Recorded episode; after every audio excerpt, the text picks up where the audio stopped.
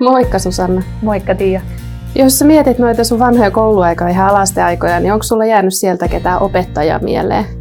No on jäänyt montakin opettajaa. Tuota, tulee ehkä tänään mieleen ensimmäisenä meidän neljännen luokan opettaja, joka oli niin kova semmoinen urheiluhullu, että se oli sanonut meidän jokaisen oppilaan vanhemmille, että joka päivä pitää olla sukset koulussa ja semmoiset varusteet lapsilla, että voidaan lähteä hiihtää yllättäen, vaikka ei olisikaan liikuntaa luvujärjestyksessä. Ja jäi kerran mieleen tämmöinen, se oli joku pakkas päivä talvella, mutta aurinko paistoi tosi kauniisti ja hiihtoladut oli vimpan päälle hyvässä kunnossa. Meillä oli alkamassa matikan tuntia. Sitten tämä opettaja sanoi, että no niin, lapset, sukset jalkaa ja ulos. Ja se oli tosi kiva erilainen matikan tunti, että saatiin siinä haukata happea ja ihailla sitä kevästä, tätä kevääseen kääntyvää talvea. Kuulostaa hyvältä. Joo, oli kyllä aika tämmöinen edelläkävijä tämä opettaja. Aivan. Tervetuloa kuuntelemaan Rastori-instituutin Kauhalla päähän podcastia. Tämän podcast-sarjan tavoitteena on oppia ymmärtämään sitä, mitä aikuisten oppiminen on ja millä tavoin aikuinen voi omaa oppimistaan tukea. Tervetuloa kuuntelemaan Kauhalla päähän podcastin ihan ensimmäistä jaksoa. Meillä on tänään aiheena myyttejä oppimisesta.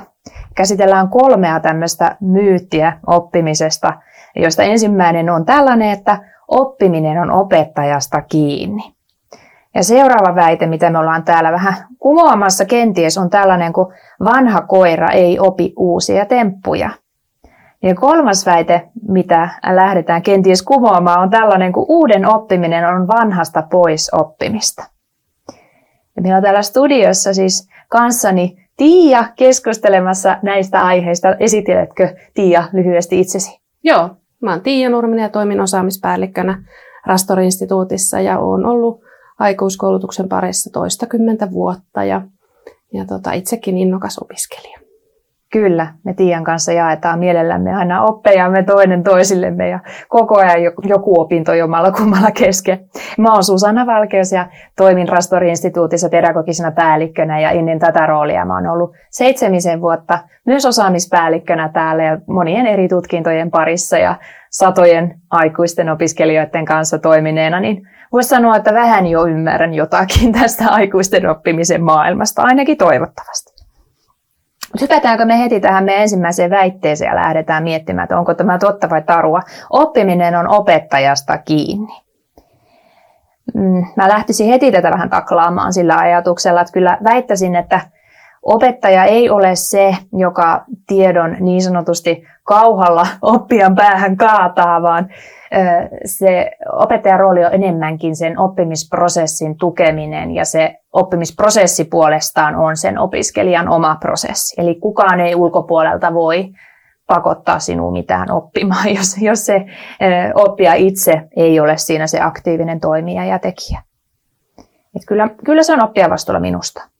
Oppiminen vaatii vähän niin kuin semmoista sinnikkyyttä myöskin ja, ja semmoista uteliaisuutta ja sitä, että on niin kuin kiinnostunut siitä aiheesta ja, ja haluaa oppia. Joo, ja kyllä jos aikuinen lähtee opiskelemaan, niin hänellä on aika kova motivaatio jo oppia sitä uutta aihetta. Hmm.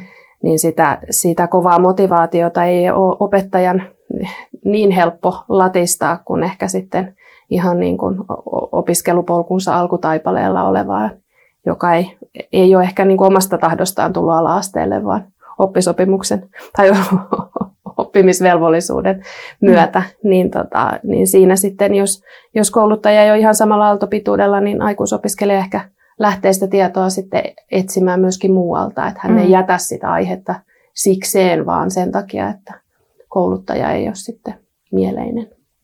Kyllä. Totta kai tämä sisäinen motivaatio on hirveän tärkeä sille oppimiselle mietin myöskin, että silloin kauheasti merkitystä, että mitä se oppija itse ajattelee itsestään oppijana myöskin. Mutta jotenkin tosi tärkeää on se, että siellä oppimistilanteessa on opiskelija on vastaanottavainen ja on halukas oppimaan ja haluaa kuunnella sitä kouluttajan. Ehkä hän on myös vähän kriittisempi ja aikuisella kuitenkin on jo, on jo myös sitä sellaista niin kuin kykyä vähän haastaa sitä opettajaa myöskin tai kouluttajaa. Mm, totta. Ja jos tuosta nyt yhteen vetäisi, niin, niin tota, kyllähän se opettaja voi vaikuttaa siihen oppimiseen, mutta kyllä mä uskon, että viime kädessä se oppija on omasta oppimisestaan ja oppimisprosessistaan vastuussa. Kyllä, ajattelen kanssa samalla lailla. Totta kai opettaja voi vaikuttaa ja kouluttaja voi vaikuttaa siihen, että miten se sen asian oppii, mutta kyllä se oppiminen on aina oppijan oma prosessi. Eli oppiminen ei ole opettajasta kiinni. No sitten siitä sit seuraavaksi tähän meidän kakkosväitteeseen. Vanha koira ei opi uusia temppuja. Mitä tästä sanot? Joo, tämä on kyllä tuttu, tuttu slogani, että usein ajatellaan, että, että tota, on, tätä on tehnyt niin pitkään, että ei tässä enää uusia, uusia tapoja pysty oppimaan, että ei pysty omaksumaan enää uudenlaista tapaa toimia. Tämähän on aika, aika kanssa hyvin käytetty. On ja välillä kuulee omiltakin opiskelijoilta tätä väitettä, että tokkopa mä enää opinkaan, kun on jo tämän ikään. No, kyllä. Siis arkeajattelusta tästä voi tulla semmoinen itseään toteuttavaa tapaa. Että tuossa aikaisemmin kun sanoin, että se oppija voi ajatella, että sillä on hirveän suuri merkitys, mitä se oppija itsestään oppijana ajattelee. Mutta tässä erityisesti, että jos mä ajattelen näin, että no, mä nyt todennäköisesti epäonnistun, kun mä oon tämän ikäinen, enkä enää opi mitään uutta, niin kyllä se vähän niin kuin ohjaa sitä meidän käyttäytymistä siihen suuntaan, että me sitten ehkä ollaan passiivisempia ja vältellään sitä tilannetta ja niitä oppimistilanteita ja sitten siitä tulee tämmöinen itseään toteuttava ennuste. Me ajatellaan näin, niin sitten me ei ehkä opitakaan.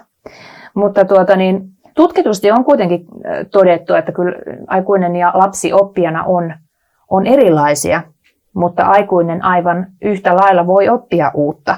Et siellä on vähän semmoisia eroja toki siinä oppimisessa, että esimerkiksi tämmöiset niin kuin, tiedät, muistat varmaan, kun ollaan itsekin pääntetty jossain lukion penkille ja yläasteellakin jo näihin ruotsin sanakokeisiin ja pistokokeisiin tai mitä tahansa tämmöisiä lukuja pitänyt opetella ulkoa. Ehkä ne muistetaan vieläkin, mutta silloin lapsena tämmöisten asioiden opettelu oli helpompaa.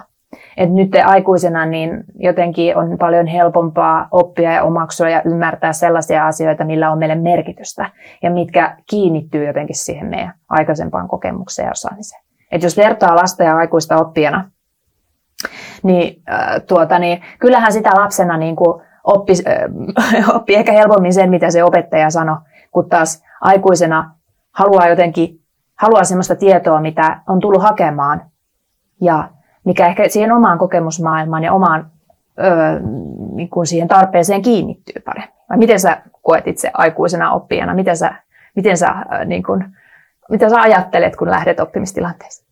No just noin, mitä sanoit. Ja sitten ehkä se oppimistyyli on myöskin vaihtunut. Että jos ajattelee sitä, minkälainen se oli, se oli tota, ala-asteella ja yläasteellakin vielä, niin, niin kyllä se on hyvin erilainen, mitä se on nyt aikuisopiskelijana. Että sitä, sitä, sitä oppii ehkä silloin just toistamalla niitä opettajan, opettajan viisauksia, että nyt sitä mm. rakentaa se vanhan päälle keskustelemalla myös muiden kanssa, että se ei ole enää ainoastaan se, mitä se kouluttaja tai opettaja sanoo, vaan sitä hakee sitä tietoa eri lailla ja rakentaa sitä mm. tavallaan pienistä palasista jo, niin kuin sanoit, sen olemassa olevan pohjan päälle rakentaa eri lailla.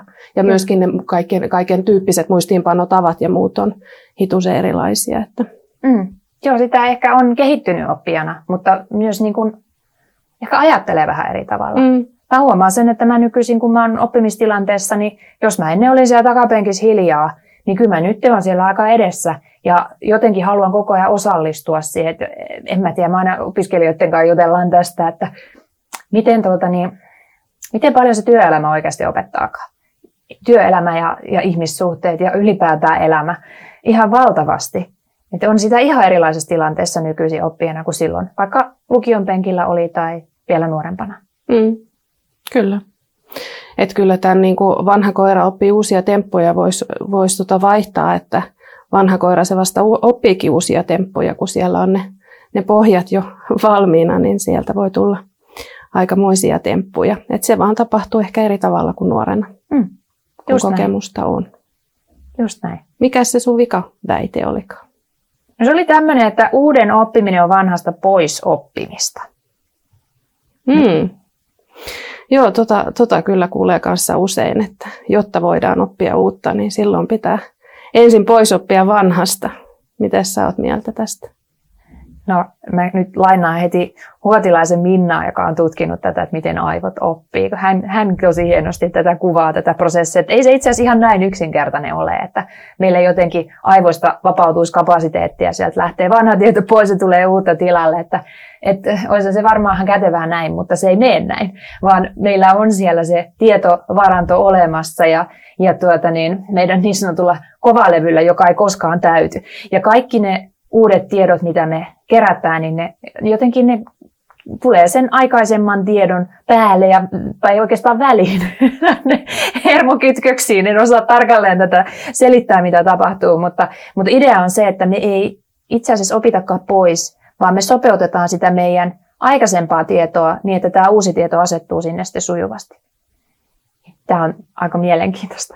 Niin, aika lohdullista. Että ei, se niin kuin, ei sitä tarvi hukkaan heittää, se tarvii vaan muotoilla, mm. päivittää se mm. osaaminen. Niinpä. Mm. Toisaalta se voi olla myös vähän niin kuin kivuliaskin prosessi. Mm. Että jos me on pitkään toimittu tietyllä tavalla ja ollaan niin kuin vahvasti osaajia jossain asiassa. Ja, no sanotaan vaikka, että esimiestyössä vaikka lähijohtajana ajattelee, että kyllä mun pitää tuota, niin, niin, olla kaikille tämmöinen hyvin käyttäytyä hyvin samalla lailla ja kohdella kaikkia ihan samalla lailla, jotta mä oon tasapuolinen ja tasa-arvoinen. Sitten taas uudemman tutkimuksen mukaan niin, niin, niin ajatellaan, että meillä ei olekaan ihan samankaltaiset odotukset siitä, miten meitä kohdellaan.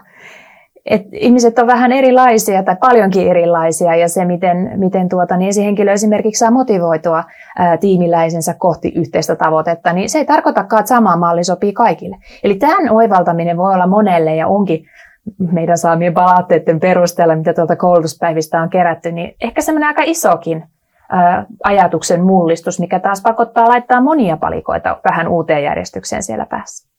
Mm. Toi on mielenkiintoista. Mikäs toi on toi tietämisen ja osaamisen välinen ero? Hei, tämä on hauska ja tosi mielenkiintoinen. Tulee hyviä käytännön esimerkkejä mieleen, että me vaikka tiedetään joku juttu, ja silti me toimitaan eri tavalla. Eli tavallaan sun suu te- sanoo eri asiaa kuin kädet tekee. Ja tässä voi hyvinkin tulla se, niin kuin se tietämisen ja osaamisen välinen ero konkreettisesti esiin, että me ikään kuin me ei puhuta niin kuin me toimitaan, me ei opeteta niin kuin me toimitaan itse, eikä välttämättä itse ymmärretä, että me ei. Me niin kuin tiedetään, että tämä homma on näin, mutta silti me toimitaan vähän eri tavalla. Mulle tulee mieleen omakohtainen esimerkki, että kerran tosiaan opin uuden asian, että näin ei saa ikinä sanoa. Ja mä olin sille voutin tämän kanssa, että olipas hieno oivallus ja nyt mä tämän tiedän, enkä enää ikinä, ikinä käytä tätä, tätä ilmaisua. Ja sitten seuraavassa tilanteessa, siis seuraavassa tapaamisessa mä aloitin just näillä sanoin sen asian, mitä mun ei olisi saanut käyttää tämän uuden oppimiseni mukaan. Ja siinä hetkessä mä sen tajusin ja ymmärsin, että tämä on oikeasti, äh, tässä on tämä tietämisen ja osaamisen välinen ero. Hmm. Mä puhun toista, kuin mitä mä oikeasti, niin kuin, ää, miten mä haluaisin toimia. Niin, oppiminen vie aikansa, mutta mm. sehän tulee sitten, kun sä muutaman kerran siihen havahdut, niin sitten sä siinä viidennellä kerralla ja muistat, että ai niin, t- tätä, tätä sanaa ei kannattanut käyttää tässä kohtaa. Että kyllä mä tästäkin mm. niin kuin yhteenvetäisin, että, että tota, uuden oppiminen ei ole vanhasta pois oppimista, vaan se on sen jo osatun muokkaamista tai muotoilua. Kyllä. Sitä vielä pakko lisätä, että kyllä se näin. Me sitten vihdoin niitä asioita aletaan osaamaan sen tietämisen, vain tietämisen sijaan sillä, että sovelletaan mm. ja tehdään ja viiään käytäntöön ja kokeillaan ja toistetaan uudestaan ja uudestaan, niin kyllä se sieltä tulee. Ja tähän aikuinen pystyy hienosti. Jes, me ollaan nyt tässä väitetty siis, että oppiminen ei ole opettajasta kiinni. Se on ensisijaisesti oppijan prosessi, jota opettaja vaan tukee. No sitten vanha koira oppii uusia temppuja, ollaan kyllä sitä mieltä vahvasti, että, että se oppiminen on ehkä vähän muuttunut ja opitaan eri tavalla ja ehkä vähän erilaiset oppimisasiat, niin kuin, tai oppimisen tavat ja erilaiset tämmöiset erilaisilla motivaatioilla ollaan näissä oppimistilanteissa, eli opitaan vähän eri tavalla. Ja sitten tämä viimeinen väite, uuden oppiminen. Ei ole vanhasta pois oppimista, vaan se oli sitä, että me vähän muokataan sitä vähän tai vähän enemmänkin sitä, mikä me osataan ja tiedetään. Kiitos, tämä oli, tämä oli kiva. Mitäs meillä olisi seuraavaksi? Kiitos sulle Tiia, oli kyllä niin kuin yleensäkin, niin taaskin tosi kiva jutella sun kanssa. Hei, seuraavassa jaksossa meillä onkin tosi mielenkiintoinen aihe opiskelun ja elämän tasapaino. Eli puhutaan vähän siitä, että miten asenne ja työkalut ja palautuminen liittyy oppimiseen? Se on mun lemppari.